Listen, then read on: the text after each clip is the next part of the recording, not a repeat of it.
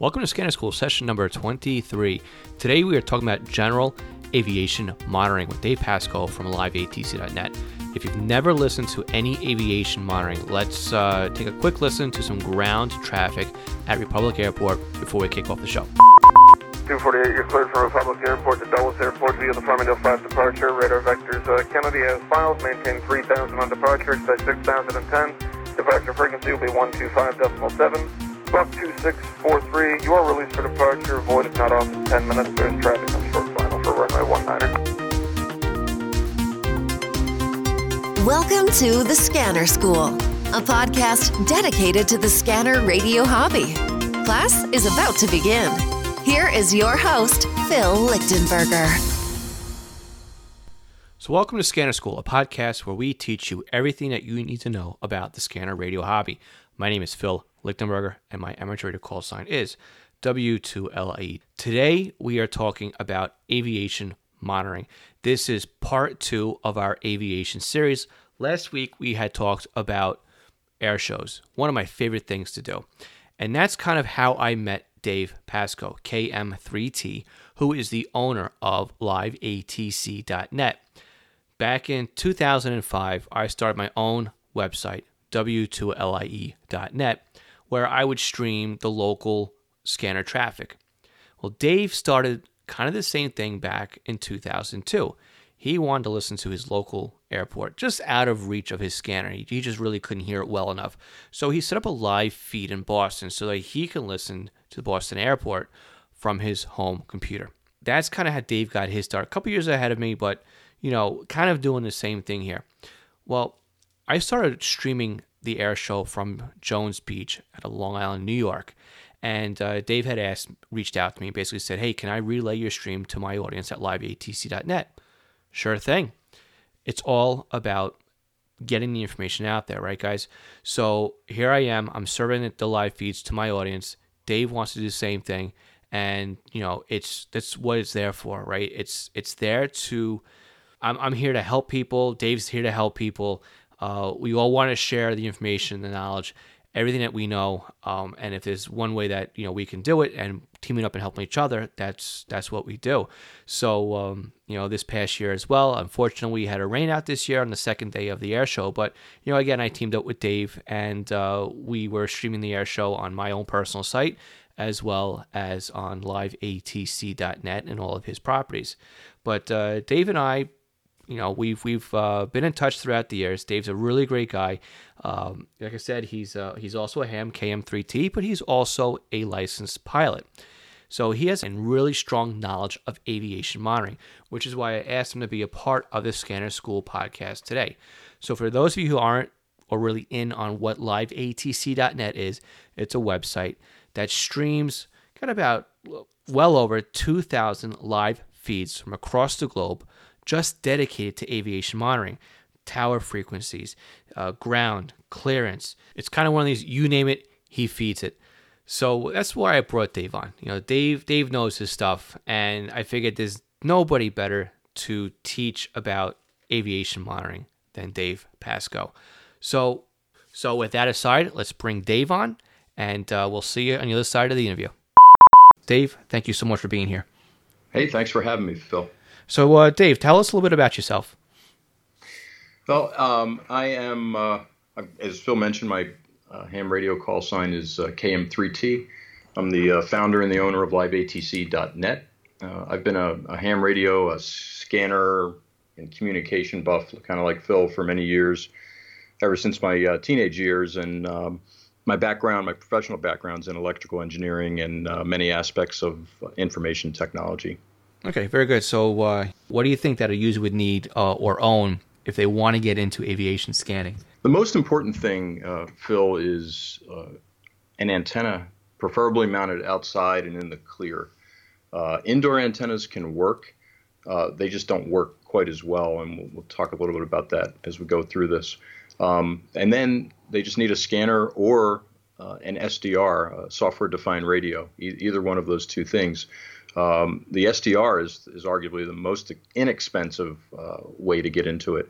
So for 20 or 25 dollars, they could basically have an aviation receiver. Um, so those are the two things. The antenna, I, I can't stress the antenna enough, only because in the aviation frequency band, and because all of the transmissions use amplitude modulation or AM, there's much more susceptibility to noise, say compared to police scanning, uh, like VHF FM or, or you know UHF or trunked radio frequencies, which are much higher frequencies. But AM modulation is much more susceptible to power line noise and other things like that that tend to make it harder to pick up the signals. Uh, it's easy to pick up the airplanes, uh, but much harder to pick up the air traffic controllers. Right. So, do you need anything like special besides the antenna? You said a radio that, that does AM. Do you need a top of the line uh, radio for this, or can you pick something up that's maybe a little bit budget friendly? Yeah, something that's just easy where you could just you know get the box and press buttons. A regular scanner. They are available used on eBay and other sources, flea markets. Uh, if you hunt around, I mean, you can get a scanner for literally as cheap as twenty-five or thirty dollars. Uh, but very commonly you could find them for an average cost of maybe you know fifty dollars or so on eBay, and a- any scanner that actually covers the aviation band, which is 118 to 136 megahertz, that's the the civilian aviation band. Any scanner that covers that frequency range will be fine. Uh, most of the receivers that have been made, even you know going back to the 70s and 80s, all the receivers are very similar and they're all very capable. They all have about the same sensitivity, and uh, they'll do you just fine. Right, and that's a really great point because that means you can actually go in the closet and dust off the old ra- uh, ra- the old radio that absolutely uh, you haven't that's, used. That's I mean, that's one of the things that that they're really good for because you know as as you've I think covered and, and will cover in a lot of your episodes, scanning has gotten much more complicated with trunked radio and and you know digital scanning and things like that. Those are far more complicated. Aviation scanning is really easy to get into. And it's really fun too.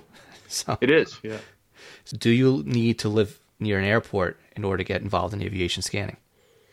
Well, if you're near an airport, it helps a lot because the closer you are to a signal, the stronger the signal is going to be. So it's going to be easier to hear the conversations. Um, so if you're near an airport, that'll help, especially if you're the focus of, of your monitoring is that particular airport.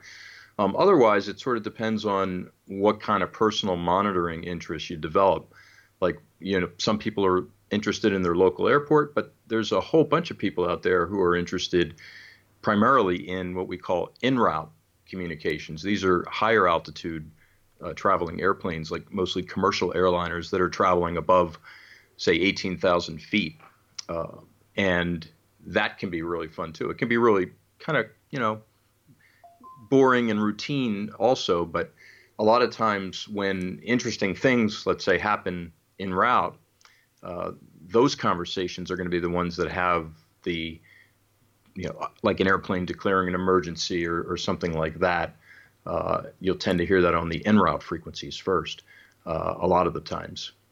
Right. And how far do you think that a typical with an outdoor antenna, like you were stressing earlier, how far do you think that you'd be able to hear with um, you know the en route frequencies?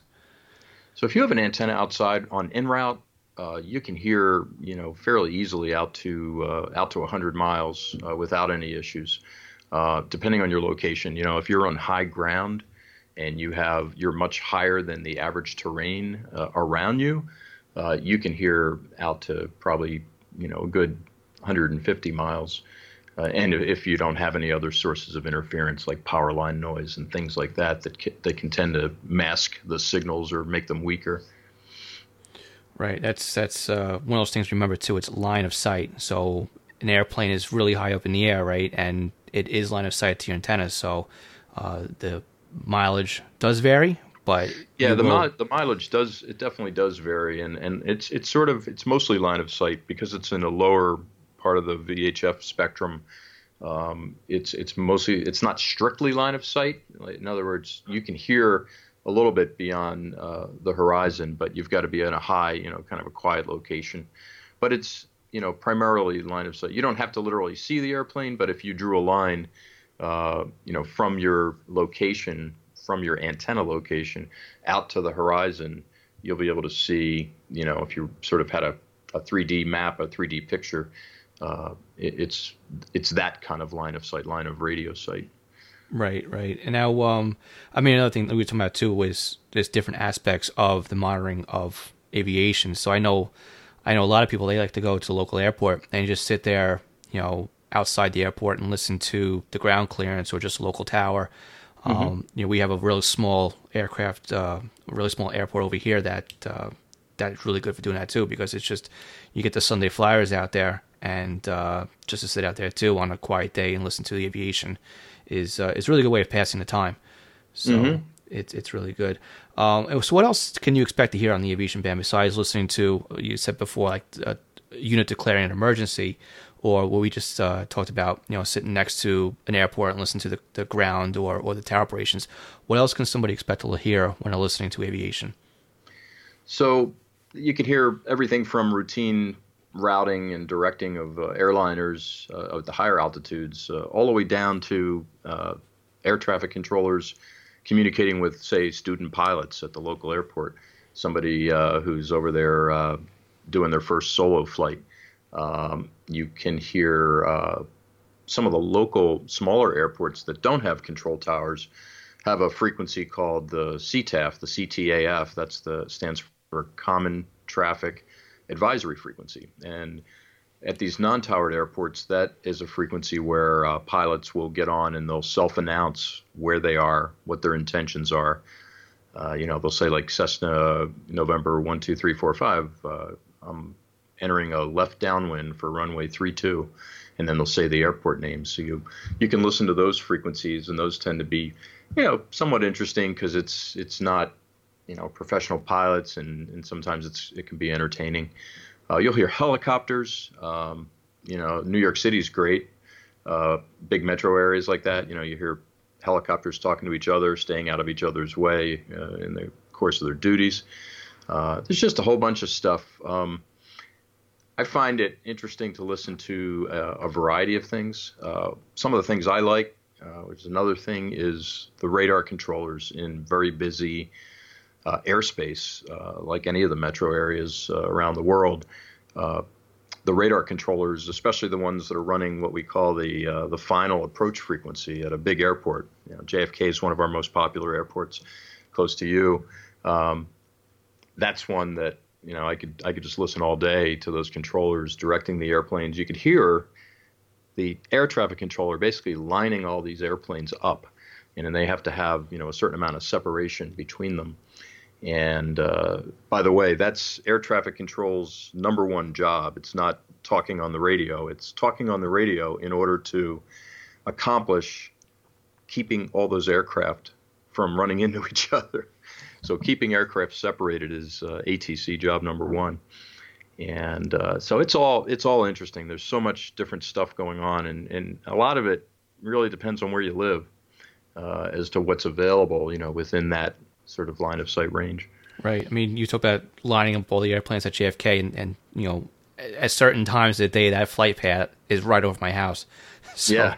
we sit here and we can actually. I mean, they're not that low on approach with the, with the landing gears down, but they're they're low enough to kind of start reading the what's on the tail or on the side of the airplane without needing any type of uh, you know binoculars or like that. So um, it's it's it is interesting to hear them come in and, and, line up and everything like that too, even from uh, miles out. Because I'm about 35 minutes away, you know, as, as the crow flies to JFK. So I'm not on top of the airport, but I'm still far enough away where um, the planes do go overhead on their final approaches. So it's it's cool yeah. to listen to that as well. And and and you know even you know we're we're talking about and focusing on the listening part, but you, you mentioned the airplanes uh, going overhead. You know, one for me one of the coolest things is uh, to be just looking up at night, uh, and if you're in the right spot uh, near an airport, just looking out past the runway, the extended runway, into the distance, and you, you look at those airplane uh, landing lights, right? And you just see them all lined up. I mean, it's a pretty picture just to see. But if you think about that, you know, there's a way that they get all lined up like that. It doesn't happen by magic, and it's that cooperation and that communication that occurs between pilots and air traffic controllers in order to make that all those little separated uh, sets of lights the right distance from each other. It's really neat. Right. And it always goes in the old saying, too, right? What makes a great communicator is somebody who can listen. so the pilots are really great communicators. So exactly, exactly. Uh, Here's some funny things happen too. I mean, there there there are some who are better than others at communicating, but uh, you know, pretty much all across the board. I mean, it's a uh, it's a very uh, amazing thing to listen to uh, because it's it's a finely uh, tuned machine. You had mentioned a couple things earlier about like CTAF and uh, left downwind, but what are some of the key terms maybe that if somebody's listening to aviation for the first time or or is getting into it, what are some of the, the terms that they may need to know or need to pick up on right away so they kind of understand what's going on when they're listening to the scanner? So a few of the things, or m- many of the things that you're going to hear on the aviation bands are are aircraft that are in a variety of, you know, states of uh, departing an airport or arriving at an airport. So some of the terminology that you'll hear uh, at, let's say, tower, which is one of the most commonly listened to positions, uh, you'll hear, you know, November some such and such line up and wait, and that means the aircraft can now go out to the runway and get ready to take off. They basically line up, you know, on the runway, but they're not cleared yet. Cleared for takeoff. Uh, everybody kind of knows that one or has heard it, and that's exactly what it sounds like. The the tower controller is now given that aircraft uh, permission to take off on the runway. Cleared to land, uh, just the opposite. They're cleared to land on a runway. Uh, you'll hear the radar controllers uh, telling an aircraft, you know, turn left heading uh, 080. That means turn to the left, and you're going to turn to a uh, magnetic heading of uh, 080, uh, 80 degrees, um, and so forth. Um, squawk code is another one. You'll hear uh, an aircraft call up air traffic control, and the air traffic controller will come back and say uh, November 12345, squawk 5416. So that's a, a four-digit code. It's called a transponder code. Every aircraft has to have um, a transponder, which is a beacon that tells or shows air, uh, the air traffic controller where that aircraft is, so that it's a little dot on the radar screen. So the squawk code gets assigned by ATC to uniquely identify that aircraft for radar tracking purposes. And that's really critical. It's the number one job when an aircraft calls in that air traffic controller must get positive uh, radar identification, and there are special rules that they have to follow. Uh, observing that squawk code being sent by the airplane, uh, that 5416, uh, which is one example code. Um, uh, the air traffic controller has to be able to observe that or a variety of other things. Sometimes tower coordinates with uh, the radar controller to let them know that an aircraft has just departed. That's another positive way of identifying the aircraft. So those are some of the some of the phrases. Um, entering the left downwind, the one that I mentioned earlier, that's at typically at, at a non-controlled airport. A pilot will be announcing that, and the downwind. If you look at the uh, aircraft pattern, it's probably easiest just to Google, you know, aircraft uh, or airport pattern or traffic pattern, uh, and you can you can sort of read what that is. But there's sort of downwind, then you turn base, which is the turn you make right before you turn uh, on final approach to the runway, and then you say November one two three four five, turning final runway three two, and then the airport name.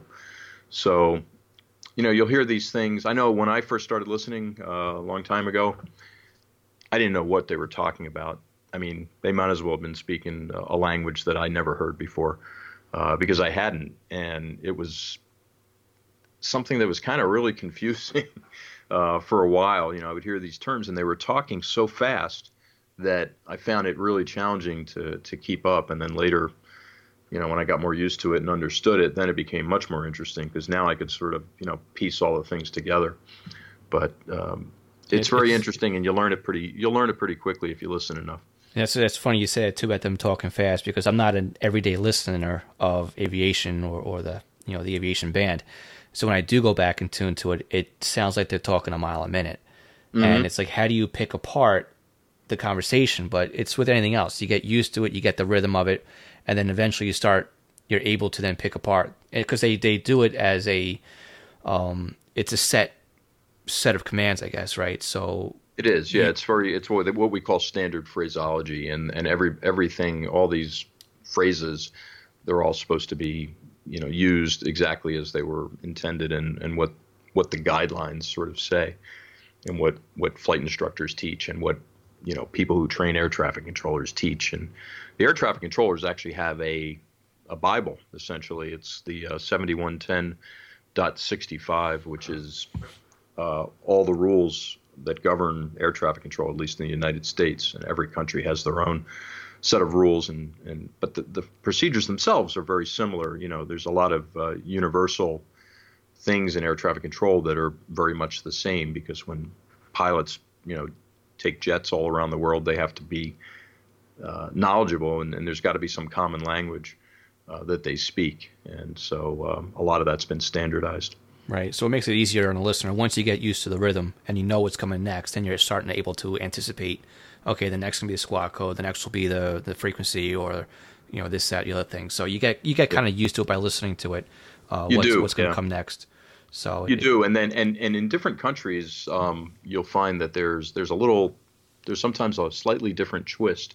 Uh, you know, something that uh, we say here might be said just slightly differently there, uh, but when you listen, you sort of get it just through the context of the conversation. You'll uh, you'll say, oh, you know, that's because you know the the rhythm and the flow of what's going on. You know, depending on what kind of position you're listening to, whether it be tower or any of the other ATC positions. Right. So you talked about that just now, like tower, ground, uh, ATC. Uh, we talked about clearance. So obviously they don't all talk on the same frequency because it would just be chaotic at that point. What would be the typical? I mean, you as a pilot, what's a typical workflow or flow chart that you go through when you're on the radio and just getting ready to to start up the airplane? Um, what's the typical path, radio path that you start going through? So the the sequence is, is this, and I'll use a towered airport because that's uh, the most complex. When you're at a, a non-towered airport by yourself, just flying out, it's it's a little bit uh, different and a little more solitary. Uh, but a- at a towered airport, the first thing we're going to do is we're going to tune in the uh, the ATIS, the uh, ATIS, which is the information that's constantly broadcasting on a given frequency. And it's got weather, it's got uh, what runway uh, is in use. So the, the ground controller, the, the ground end tower controller, that position, the control tower basically records that every hour. And they have, you know, the barometric pressure, uh, the winds, what runways in use, as I said. And so, and then they also give you a code that you have to copy down. So uh, the code will be, you know, information. It starts off in the morning with information alpha, then Bravo, then Charlie, ABC, and down the line. So it'll say information Bravo, you know, runway 32 in use, and, and it goes on and on.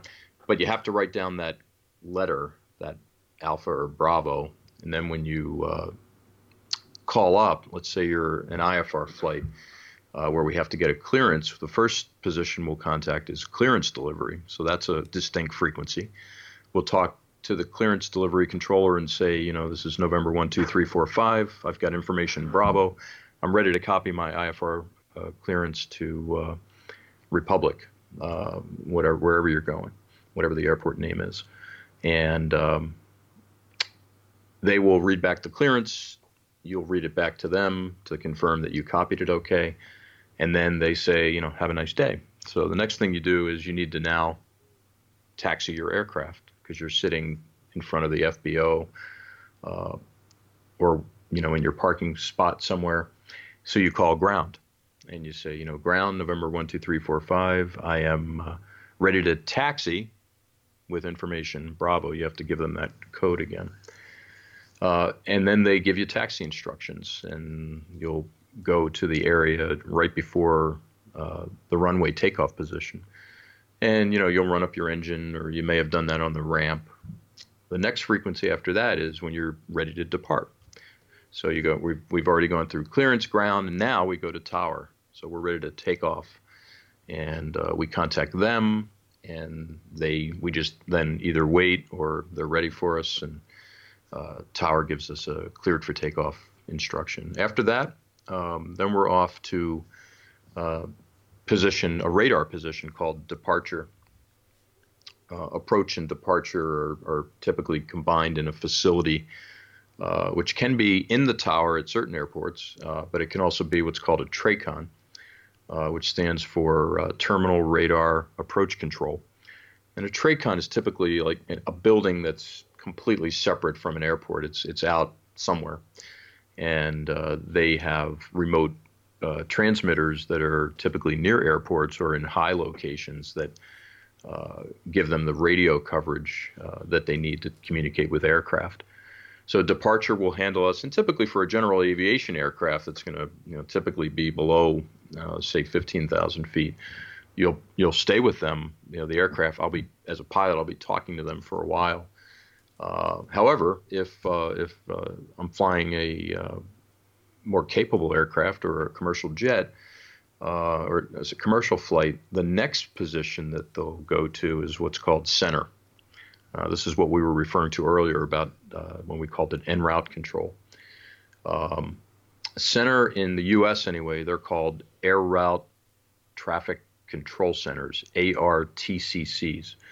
Uh, and there's about uh, I don't remember the exact number. There's there's a dozen of them that, that cover the continental United States, and uh, they handle flights um, typically above 18,000 feet. But depending on the part of the country you're in, there may be no TRACONs because there may be no, uh, you know, populated areas that like a big city or something. So when there's no TRACON, then the centers have sometimes pretty large uh, areas that they cover. And for monitors, uh, for aviation scanner monitors, this can be uh, another interesting thing to listen to because there's uh, transmitters all over the place. They they transmit from in any given center, they'll have at least a couple of dozen locations where they have you know pretty big transmitter sites and a lot of frequencies at some of them. Some of them have up to seven or eight frequencies that they talk on, uh, and those tend to be at pretty good radio locations. You know, either high up or or out you know on decent high ground, so that you know their line of sight is really good from those transmitter receiver sites to the aircraft.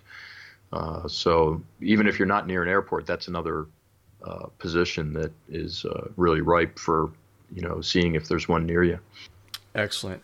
So we talked about a lot about what a user can listen to if they have their own radio, but if they don't have their own radio that's capable of picking up aviation, or maybe they're in a basement apartment and they can't do an external antenna, you've got a good solution for anybody who wants to, or maybe somebody who wants to listen to another airport that's outside of their listening area. Um, tell us a little bit about liveatc.net. Sure. So liveatc.net is, uh, in essence, it's a worldwide network of uh, aircraft band uh, listening posts, you know, scanners and, and other receiving uh, apparatus. And uh, started it back in uh, 2002, really out of a out of a need for listening outside my local area that I had for myself. So it wasn't really started to, to be this worldwide thing, it, it really was started to listen to an aircraft, or sorry, uh, an airport that was 50 miles away.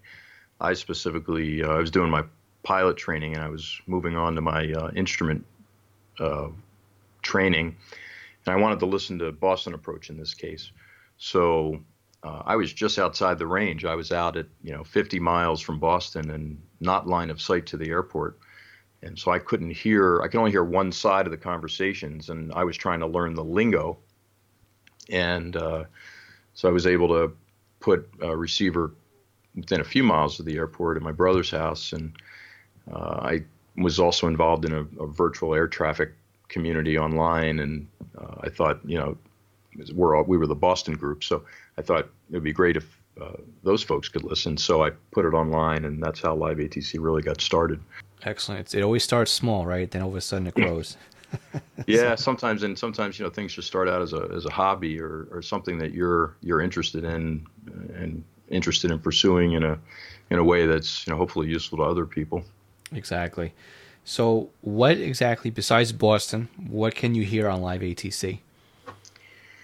So right now uh, we've got around uh, 2,200 live feeds uh, at any given time. We we kind of hover around that average, and we've got another uh, 300 or so. So call it about you know 2,500 in the catalog.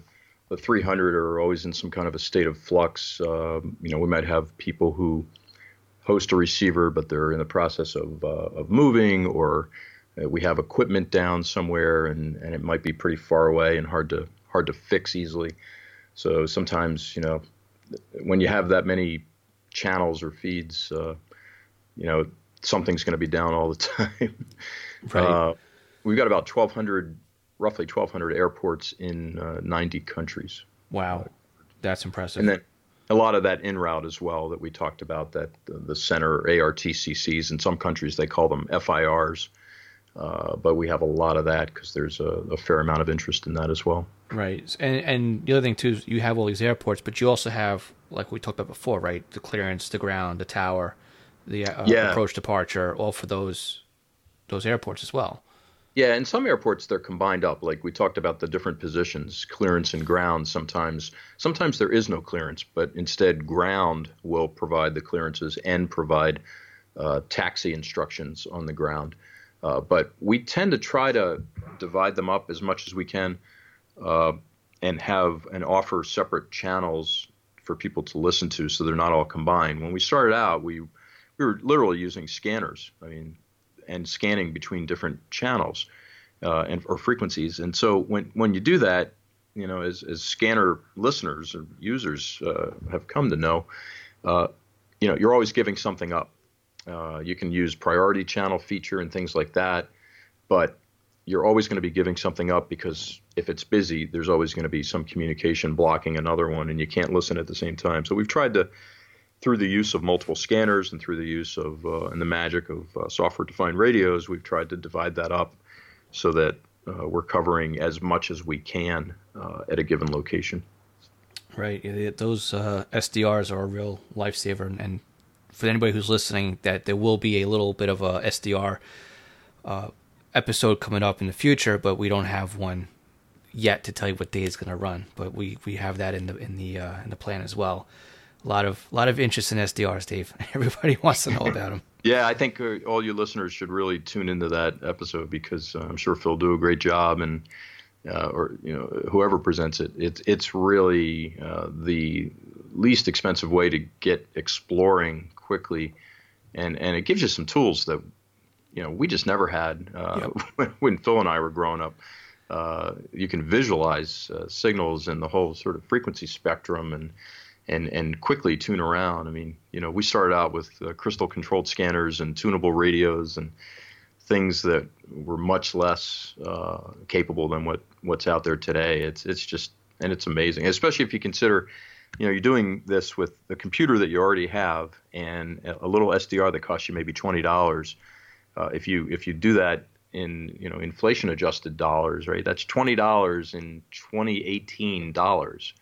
Uh, there's no better value than that for, No. for getting your feet wet. Not at all. And and and the, just the fact that knows that we have a waterfall to look at now, where you can look at an entire spectrum, you know, at a blink of an eye, where it used to be, you know, you'd be lucky if you hit it with the search mode. So Yeah. especially when it comes down to aviation scanning, it's really nice to be able to look at you know a chunk of uh, the band at once, and then you can see there's activity on it. You can you can quickly move over to it. But again, we'll we'll talk about that um, on another episode, unless unless Dave, you have something else to add to the SDRs that uh, would enhance somebody listening to um, to aviation. Well, the only the only other thing I could say about the SDRs is that, uh, and I know you're gonna you're gonna have a separate episode, I believe, on um, military band scanning or you know listening to the military aviation frequencies. I know that uh, a lot of the the folks who are really heavily into that uh, use the SDRs because the transmissions uh, from the fighter pilots and stuff like that uh, tend to be very fast radio transmissions, very brief and uh, so it's harder to you know pick them up on a scan. And I know people that have you know like a dozen scanners covering that whole frequency range, but they also have SDRs that look at some of the key frequencies, so they can just see the little blip on the uh, on the screen or on the waterfall display. And uh, so a lot of uses for the uh, the SDRs and on a whole bunch of different frequencies. Yep, and that's that's a key thing too that, that you just brought up too is, is aviation in mil air. It's very very brief, and they are very quick about what they say. And sometimes you gotta sit there and go, "What?" so, Yeah, you can go hours. I mean, you know, some of the airports uh, we talked about the the non-controlled or non-towered airports, and then the busier metro airports, and then there's some that are kind of in between. But sometimes, you know, you'll tune into a channel and you know, like, uh, is this thing working? Because you can go literally at a, at a small airport, like you'll go an hour and there may be no radio transmission, or you may have a frequency that's completely congested because you know two or three student pilots are you know training flights start decided to go out or whatever. So it, it really varies uh, by time of day, by time of year. Uh, there's a lot of variables, but you just have to you know keep trying. Exactly, exactly. So uh, going back to live ATC, if somebody wanted to help you out and, and, set up a live feed for their local airport, what would be the process that uh, they would go through? So uh, the first thing is to to be helpful. It's useful to be less than say eight or ten miles from the airport, the nearest airport, uh, unless you're on you know high ground. You're you're much higher, like on a hill, relative to where the airport is. That you can maybe go a little bit longer, you know, maybe even out to 12 to 15 miles. Um, it's helpful if you have some radio equipment uh, or you're willing to host some small electronics that'll be used for reception. Uh, we have a variety of technical solutions that uh, we can uh, provide uh, and be able to mount an antenna outside or in an attic, preferably. Um, anything other than those two locations would probably not work very well. And then the other thing is to have uh, internet you don't need very much bandwidth. We use very low bitrate streaming because it's just voice. We're not streaming music, so uh, you don't need a lot of uh, bandwidth or a fancy internet connection. Um, a lot of people sometimes, you know, c- contact us and they say, "Well, you know, I've got fiber to the house and uh, gigabit ether, you know, gigabit internet, and I, we're we're only using, you know, eight to eight to maybe 20 kilobits per second of bandwidth. So what's most important, as I mentioned earlier, is the antenna and the ability to receive the signals. And uh, so if you meet those requirements, um, best thing to do is just you know go to the website liveatc.net and there's a contact form to offer a feed and just fill out a few pieces of information there and and we'll uh, get back to you. Right. If anybody needs that link again, it's liveatc.net and it'll also be in the show notes for this session at scannerschool.com. So, Dave, is there uh, anything else that you want to bring up today before we wrap up? So, uh, we have, uh, in addition to being able to listen through the, the website, uh, which is free, uh, we have mobile apps that are basically just a, a one time charge. We don't charge you know, subscription fees or anything. We have those apps for iOS, Android, and Windows Phone. The other thing is we, we record everything that uh, goes through all of the channels. So, if you want to pull up something that happened, uh, you know, that you maybe saw, you know, some some thing, or or there's pilots out there who want to be able to pull up uh, old recordings. You, those are available for up to 30 days right now. Uh, and then if you need something even older, you're researching some kind of aviation thing or something. Uh, we have them actually going back uh, a year, uh, and we charge you know fees for that retrieval, depending on what the request is. So that you know, th- those things you could just contact us. Excellent. So again, Dave, I want to thank you very much for being uh, a guest on the podcast today. Where can somebody reach besides liveatc.net? Where can uh, somebody reach out to you if they need it, if they have any other questions for you? Uh, the website's the, the best and most direct way. It's easier to keep track of uh, all the communications that way. We also have uh, forums uh, where a lot of these things are discussed and a- aviation incidents, things like that. That's uh, forums.liveatc.net, and there's also a link off the website. Um, we have a Facebook page, which um, it's facebook.com slash liveatc, and uh, also on Twitter at liveatc. Excellent, excellent, Dave. Thank you so much for being a, uh, a part of the podcast, and thank you for teaching everybody that needs to know about you know introduction to aviation scanning. You did a much better job than I would have been able to do. Well, it's been it's a pleasure. I, I really enjoy it, and uh, I've I've enjoyed it for many years, and it, I'm just happy to spread the knowledge. So Thank you for having me, Phil. That's what it's all about. Thank you so much, Dave. All right, I want to thank Dave Pascoe, KM3T from liveatc.net, for taking the time to introduce us or discuss in further depth or maybe just give you a little bit of a refresher on aviation monitoring and also about his website, liveatc.net. Now, again, you can find out more information on our show notes at scannerschool.com slash session 23. Uh, next week, we'll have Eric Carlson on from FlightAware. Now, uh, if you're not familiar with FlightAware, it's a flight tracking website, but they have a unique product that will allow you to track the flights for yourself. Uh, it's a really interesting device. I have one set up here. I was using it during the uh, the air show here. I posted a couple pictures of it on the Facebook group and also on our Twitter feed. So if you want to check that out, go to uh, scannerschool.com slash Twitter and scannerschool.com slash Facebook group. So again, Eric will be on next week. Really, really interesting device. And uh, we'll also talk about how planes communicate with each other and whatnot. So it's related to scanning, but it's um, another little uh, side aspect of the hobby. Now, again, before I get out of here for a final, I want to just thank again our Patreon supporter, Mark Beebe. Mark, thank you so much for being our first Patreon supporter. If else wants to help support the Scanner School podcast and also our Facebook live sessions, you can do so by going to scannerschool.com slash support. So again, the session show notes are at scannerschool.com slash session 23, and you can help support the podcast by going to scannerschool.com slash support. All right, guys, we'll catch you all next week. 73, my name is Phil Lichtenberger, and thanks for joining us on the Scanner School podcast, where we teach you everything that you need to know about the scanner radio hobby. Thanks for listening to the Scanner School podcast. Be sure to visit www.scannerschool.com to access the show notes and bonus content.